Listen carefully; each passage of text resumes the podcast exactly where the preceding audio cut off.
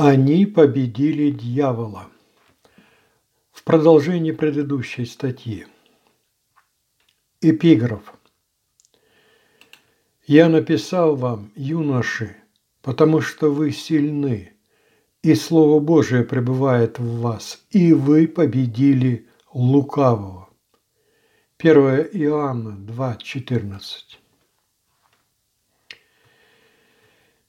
Бесконтрольные эмоции могущественного Самсона и мудрейшего Соломона. Человек должен быть умным. Человеку вредно быть глупым, даже на короткое время. Глупость убивает. В качестве жестокого антипримера того, как опасно пренебрегать здравым умом – и как даже кратковременное следование чувствам, желаниям, похотям способно разрушить жизнь человека, можно вспомнить историю библейского Самсона. Что погубило Самсона? Быть может, его сразили солдаты противника, или он пострадал от хищных зверей, или болезни, голод – и жажда свели его в могилу? Нет, Самсон пал жертвой наигранных чувств, эмоций, притворных слез женщины, которые наложились на его незащищенные разумом чувства. Спрашивается – Почему отмеченный Божьей печатью Самсон вообще оказался в объятиях продажной женщины? Где был его разум? Как мог рожденный по предсказанию ангела Назарей Божий забыть про закон Божий? Значит, смог. Результат плачевный, смертельный. Могущественный Самсон, голыми руками растерзавший льва точно козленка, расклеился перед смазливой безбожницей, артистично хныкавшей «Ты не любишь меня» и погиб. Печальную историю богатырского Самсона можно прочитать в книге «Судей Израилевых», главы с 13 по 16. Неуправляемые бесконтрольные эмоции – страшная сила, способная свалить самого мудрого подвижника. Почему в старости согрешил Соломон? Как мог такой великий мудрец человечества сделать очевидную глупость? Ответ получается известный. Самсон согрешил потому, что поддался эмоциям своих женщин. Старик не смог противостоять чувствам. Скучающие, потонувшие в роскоши жены постаревшего царя, методично капая на его нервы, постепенно уговорили Соломона разрешить им проводить веселые идолопоклонческие обряды. Уласкали, ущебетали. Он понадеялся на свой разум, проявил, видите ли, толерантность даже до того, что сам присутствовал на мерзких игрищах, забыв или не посчитав нужным сопоставить свое решение с Божьим законом. И потерял здравомыслие, опозорил свою седину. Большая мудрость, обширные знания и здравый ум оказывается не всегда одно и то же. В очередной раз не могу не подчеркнуть, что и у Самсона, и у Соломона в критический момент Святой Дух имелся, не отходил от них. Бог не оставлял этих людей, они оставили его. У них произошла заминка со здравым умом, когда чувства взяли верх над разумом. С мудрым Соломоном наблюдается вообще парадоксальная ситуация. Впрочем, такой она представляется на первый взгляд. Имеются знаменитые слова Соломона, касающиеся воспитания детей, записанные в Священном Писании. Вот они. «Настав юношу при начале пути его, он не уклонится от него, когда и состареет». Притчи 22.6.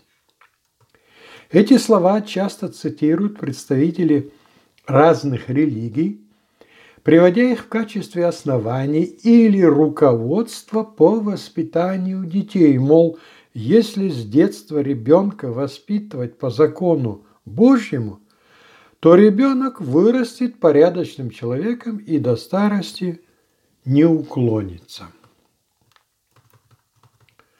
Однако сам Соломон, который сказал эту ставшую крылатой фразу, сам же опроверг ее. Он с детства был воспитан правильно в духе уважения законов Бога. И он в старости уклонился от наставления, которое получил в начале пути.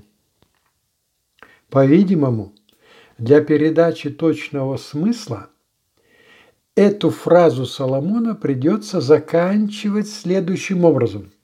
«Настав юношу при начале пути его, он не уклонится от него, когда и состареет, если сохранит здравый ум». О несмысленные галаты! Здравомыслие необходимо не только для того, чтобы познать истину – в равной мере здравомыслие нужно и для того, чтобы, познав истину, затем оставаться в истине, чтобы не отпасть от истины. В связи с этим посмотрим на события, имевшие место в церквах древней Галатии. Люди Галатии узнали Божью истину от самого апостола Павла. Слушая проповеди Павла, видя его чудеса, галаты поверили в Иисуса Христа и крестились в его имя. Как это было в дни апостолов, после крещения, через возложение рук апостола, они получили Святой Дух. Сошествие и затем пребывание на них Святого Духа подтверждалось фактами – Обретя Святой Дух, верующие Галатии уже сами совершали буквальные чудеса. Одним словом, духовная жизнь церквей Галатии находилась на высоте. Однако возникла большая проблема. У них появились учителя, которые истину разбавили, смешали с ложью. Они стали говорить галатам, что для спасения мало верить в Иисуса Христа. Дескать, чтобы спастись, им необходимо исполнять еще и Моисеев закон. И что галаты? Они поверили новым проповедникам. Когда об этом услышал апостол Павел, он прямо-таки в сердцах вскричал «О несмысленные галаты! Кто прельстил вас не покоряться истине? Так ли вы несмысленны, что, начавши духом, теперь оканчиваете плотью?» Еще более жестко слова Павла к Галатам переданы в современном русском переводе. Галаты, глупцы, кто вас сглазил? Неужели вы так глупы, что начали с духа, окончаете людскими уставами? Для экономии места здесь я своими словами передаю историю церквей Галатии, приводя лишь минимальные цитаты. А дорогим читателям я рекомендую самим посмотреть послание к Галатам, чтобы получить полное представление о тех важных событиях в духовной жизни галатийских церквей. Ошибка верующих Галатии учит нас тому, как важна для верующих способность рассуждать. А еще в очередной раз и опять и снова нам показано, что если со здравым умом возникнут проблемы, то не поможет и Святой Дух. Галаты ведь получили Святой Дух. Они могли совершать видимые чудеса. И однако же они поверили обманщикам, введшим их в заблуждение. А почему они поверили? Ответил апостол Павел, когда назвал их несмысленными, то есть глупыми. Послание Галатам показывает, что сойдет или не сойдет на человека Святой Дух, это зависит от Бога, которому Дух принадлежит. А вот будет или не будет у тебя здравый ум, зависит от самого тебя. О несмысленные православные и баптисты и многие другие – в наше время история церквей Древней Галатии повторяется повсеместно. Тем более, что в наше время, когда на земле нет апостолов, Святой Дух не сходит на верующих видимым образом, и потому нет буквальных чудес.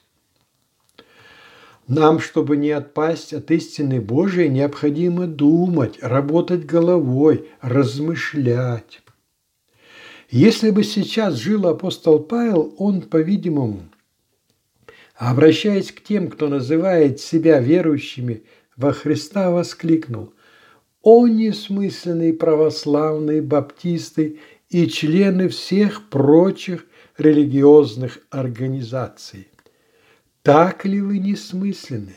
Как вы не можете понять, что исповедание ваших религиозных догматов – противоречит здравому смыслу и ведет к отрицанию жертвы Сына Божьего. Подобно древним галатам, сегодняшние адепты религии не видят, что в их церквах истина разбавлена ложью, что живое смешано с мертвым. Счастье человека в том, что Бог долго терпелив – Бог не руководствуется чувствами, хотя, конечно, имеет их. Бог ждет, ожидает, пока человек отдумается. Бог представляет все условия и возможности для того, чтобы человек начал работать головой.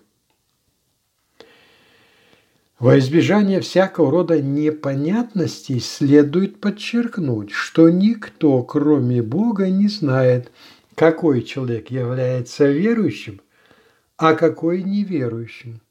Здесь говорится о принципах. Хотелось бы особенно предостеречь от попыток указывать на кого-то пальцем. Из Писания нам точно известно, что милосердный Бог делает разницу между неверующим и непонимающим. Среди непонимающих имеются люди, которым что ни скажи, покажи, до них все равно не доходит. Они как бы не противники, но и не сторонники. Милосердный Господь это учитывает. Можно вспомнить, как Иисус укорял города Капернаум и Вифсаиду с окрестностями. Они столько увидели, однако им все равно не, не доходило. И Господь их не осудил, он их не причислил к неверующим, к тем, которые сделали свой выбор и сами себя обрекли на погибель. Он сказал, что их суд еще впереди. Господь представит им шанс на спасение, как и земле Содомской. Сложно, как говорится, нашему брату разобраться с понятием – здравый ум. Для многих, даже мыслящих людей, сие понятие является неким ребусом, над которым они бьются, пытаясь расшифровать. Одна религиозная личность написала мне, «Анатолий, вы все время говорите о некоем здравом уме, мол, все дело в нем, нужно его иметь, и тогда все будет хорошо». А что такое здравый ум и откуда он берется? Каковы критерии здравого ума? У вас только сухой рассудок, холод. Конец цитаты. В скобках должен я сразу признать, что уважаемая религиозная личность поставила мне завышенную оценку. Если бы действительно был у меня сухой рассудок и холод. Увы. А на вопрос, что такое здравый ум, личность ведь сама и ответила. Здравый ум – это рассудок и холодное мышление, базирующееся на учении Христа. Только здравый ум способен сохранить человека от ошибок и от лжеучений. К сожалению, многие члены церкви воспитаны так, что им нет необходимости думать своей головой. Живи на готовом, слушайся всего, что тебе скажут старшие, и спасение тебе гарантировано. Если выйдет ошибка, то за нее Бог спросит с них, а ты получишь награду за послушание, ведь старозаветный пророк однажды сказал «послушание лучше жертвы». Люди, живущие с такой религиозной программой, непробиваемы. Например, мой вопрос. Но если слепой ведет слепого, то ведь оба улетают в яму. Остается у таких людей без ответа. Победили лукавого. Мы помним, что сразу после согрешения первых людей в саду Эдема – Бог сказал обманувшему их дьяволу, «Вражду положу между тобою и между женою, между семенем твоим и между семенем ее. Оно будет поражать тебя в голову, а ты будешь жалить его в пяту». Бытие третья глава. Этими словами Бог тогда предсказал, что верующие во Христа будут подвергаться атакам со стороны дьявола и атаки дьявола будут очень болезненными. Но этими же словами Бог предсказал, что верующие будут побеждать змея дьявола. Физиологический удар по пяткам причиняет сильную боль. Также, по свидетельству специалистов, очень больно, если змея укусит в пятку. Но все-таки это пятка – После такого укуса своевременно принятые меры позволяют в большинстве случаев нейтрализовать опасность яда. Главное не растеряться, не потерять голову. Применительно к данной теме следует понимать, что змей дьявола жалит нас в пятку, когда раздражает наши чувства, эмоции действие на чувство бывает очень болезненны и, насказательно говоря, до вскрикивания. Например, дьявол однажды ужалил в пяту Авраама, когда в Египте фараон отобрал у него жену Сару. Это реально был жесточайший огненный наезд на чувства – что мог бы сделать кочевник Авраам против самого фараона? Любое движение Авраама означало бы его немедленную смерть. Через такое змеиное хитрое действо, подставив Авраама под удар самого фараона, сатана пытался погубить особо избранного Богом человека – имевшего Божье обетование. Аврааму оставалось лишь одно – полностью доверять Богу, который обещал Аврааму защиту. В этот критический для эмоций момент Аврааму следовало не забыть вспомнить Божье обещание. Как мы знаем, рассудительный Авраам не поддался на провокацию, не пошел на поводу раскаленных чувств. Он умом понимал, что если надеяться на Бога, который ведь обещал ему свою защиту, то ничего плохого не случится. И действительно, Бог вмешался сразу. Как только Сара переступила порог фараонова дома, фараону сделалось явно не до нее.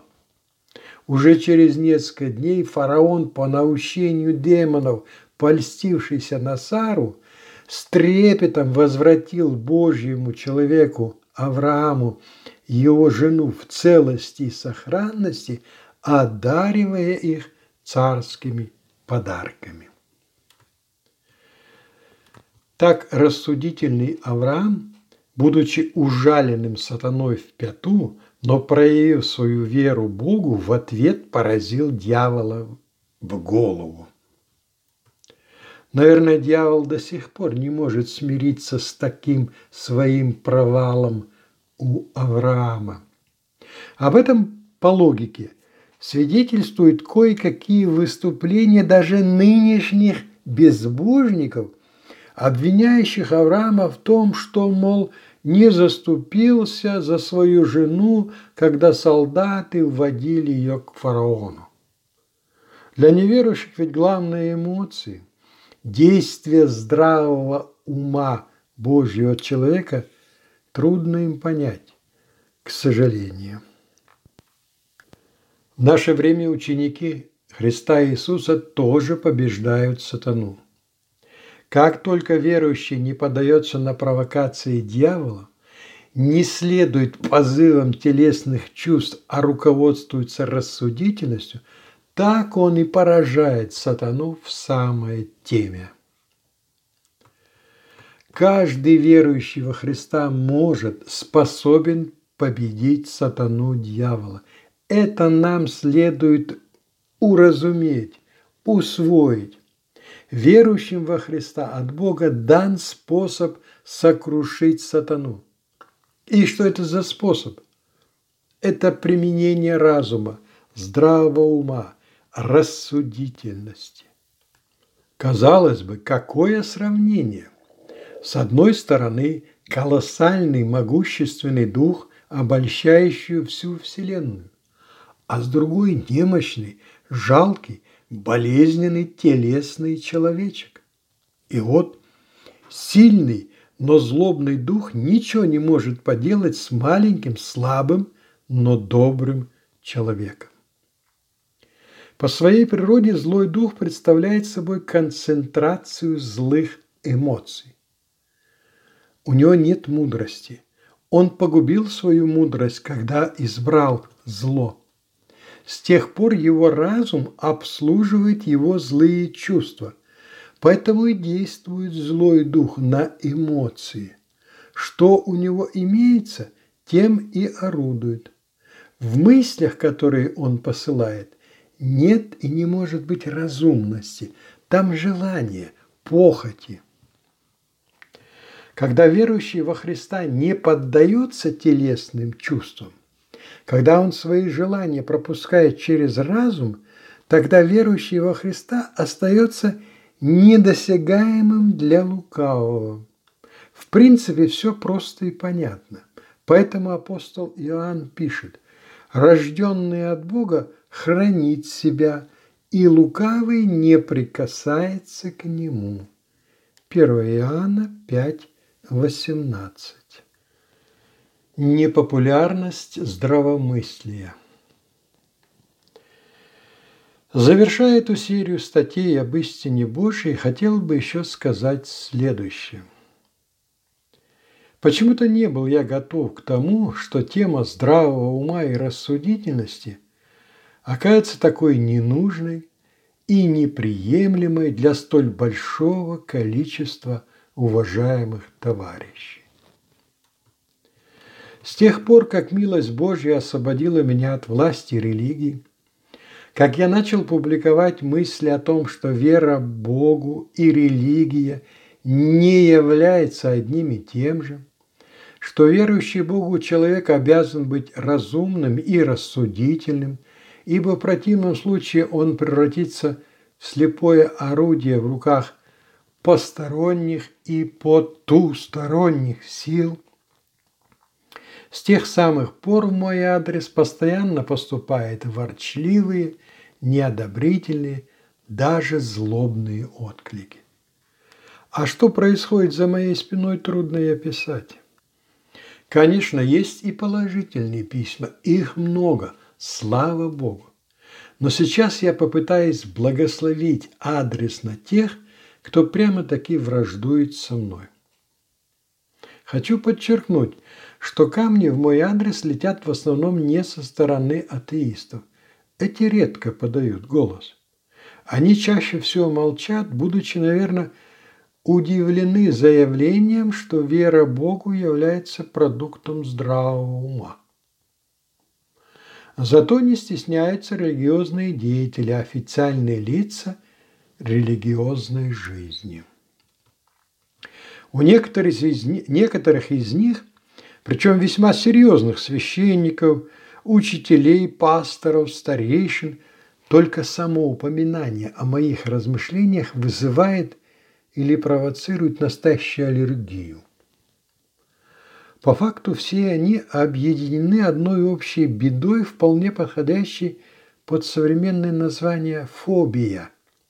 В данном случае страхом перед возможностью подумать своим умом. Вот, например, что недавно написала мне одна религиозно активная личность, утверждающая, что помазана Святым Духом. Перед этим Отвечая на ее публичный выпад в мой адрес, я задал ей несколько вопросов по священному писанию, вежливо указав на нечестность ее практики общения. Затем, в соответствии с логикой и рассудительностью, ей была показана ошибочность ее взглядов. И что? Как она себя повела, когда увидела свои ошибки в рассуждениях. Она вскипела. Не буду здесь приводить ее аргументы, чтобы не выставлять ее в неприглядном свете. Приведу лишь пару строк из ее многословных ответов, свидетельствующих о ее зашкаливающих эмоциях. Не отвечая на мои вопросы, Вообще полностью игнорируя сказанное мной, она пишет. Анатолий, я пишу свои рецензии там, где считаю нужным их размещать, поэтому не ваш ум это решает.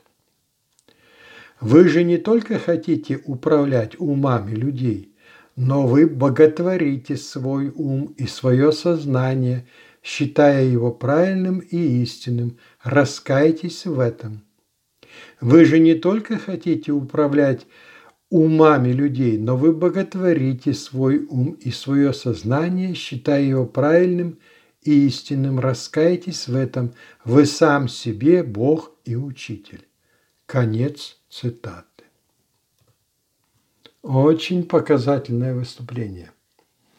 Я ведь всего лишь написал ей, что тексты Писания, которые она цитирует, не соответствуют смыслу темы, о которой шла речь. Я писал ей, что нельзя вырывать стихи Писания из контекста и пристраивать их туда, где они вообще не подходят. И вот она так отвечает. Хотелось бы надеяться, что все-таки со временем она, как и другие мои оппоненты, готовы закидать меня камнями за мои призывы к здравомыслию, совладает со своими эмоциями. Понимаю, что посоветовать кому-то работать головой означает по смыслу назвать его безрассудцем, а такое слышать обидно – Потому я ни в чем не ставлю себя выше кого бы то ни было, ибо не имею на это права. Уже давно всем известно, что в своих публикациях я стараюсь вести себя кротко, в согласии с учением Христа, как раб ничего не стоящий. Луки 17.10. Я не провозглашаю, что меня прислал Бог, и не ссылаюсь на Святой Дух. Я говорю, как оно есть на самом деле. А именно, я не слышал никакого свыше голоса, и ангел Божий не приходил ко мне, и в сновидениях ничего пророческого я не видел.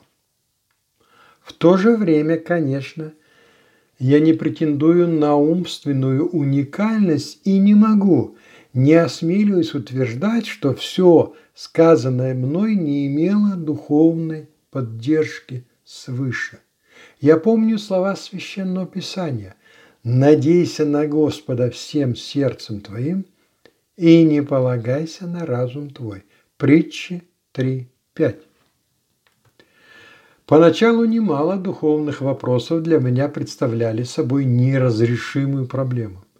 Но затем, после молитвы к Богу, эти вопросы прояснялись. Моим умом они решиться не могли. Однозначно, в ответ на мои молитвы кое-когда Господь посылал настоящее откровение. Для меня это есть факт непреложный. Однако, если угодно, мое общение с Богом является моим личным делом, не подлежащим публичному рассмотрению. В разговорах с другими людьми мое общение с Богом не занимает никакого места, потому что Бог общается не только со мной. Каждый, кто просит Божьей помощи, может получить и получает ее. Времена, когда Бог использовал отдельных персон, чтобы через них что-то говорить остальному народу, прошли. То были ветхозаветные времена. В Новом Завете Бог открывается каждому верующему в Сына Божьего можно прочитать послание к евреям, 8 глава. Я никого не принуждаю со мной соглашаться. Смиренно прошу лишь об одном. Подумайте сами своей головой. Включите рассудительность. Поставьте под контроль свои чувства. Это убережет вас и от религии, и от атеизма – и от всех прочих бесчисленных сатанинских ловушек. И вы одолеете дьявола. Вдохновенный апостол пишет, «Не любите мира, не того, что в мире. Кто любит мир, в том нет любви отче, ибо все, что в мире, похоть плоти, похоть очей и гордость житейская – не есть от Отца, но от мира сего. И мир проходит, и похоть его, а исполняющий волю Божию пребывает вовек. 1 Иоанна 2, 15 по 17. Гениальным образом в таком коротком тексте апостол Иоанн показал сущность всей мировой системы вещей, пояснив, что в ней господствует чувство – желание похоти. Справедливость, истинность слова апостола мы можем видеть на каждом шагу. Соответственно, применив рассудительность, мы также можем понять, что и вторая часть слов апостола исполнится. И мир проходит, и похоть его, а исполняющий волю Божию пребывает вовек.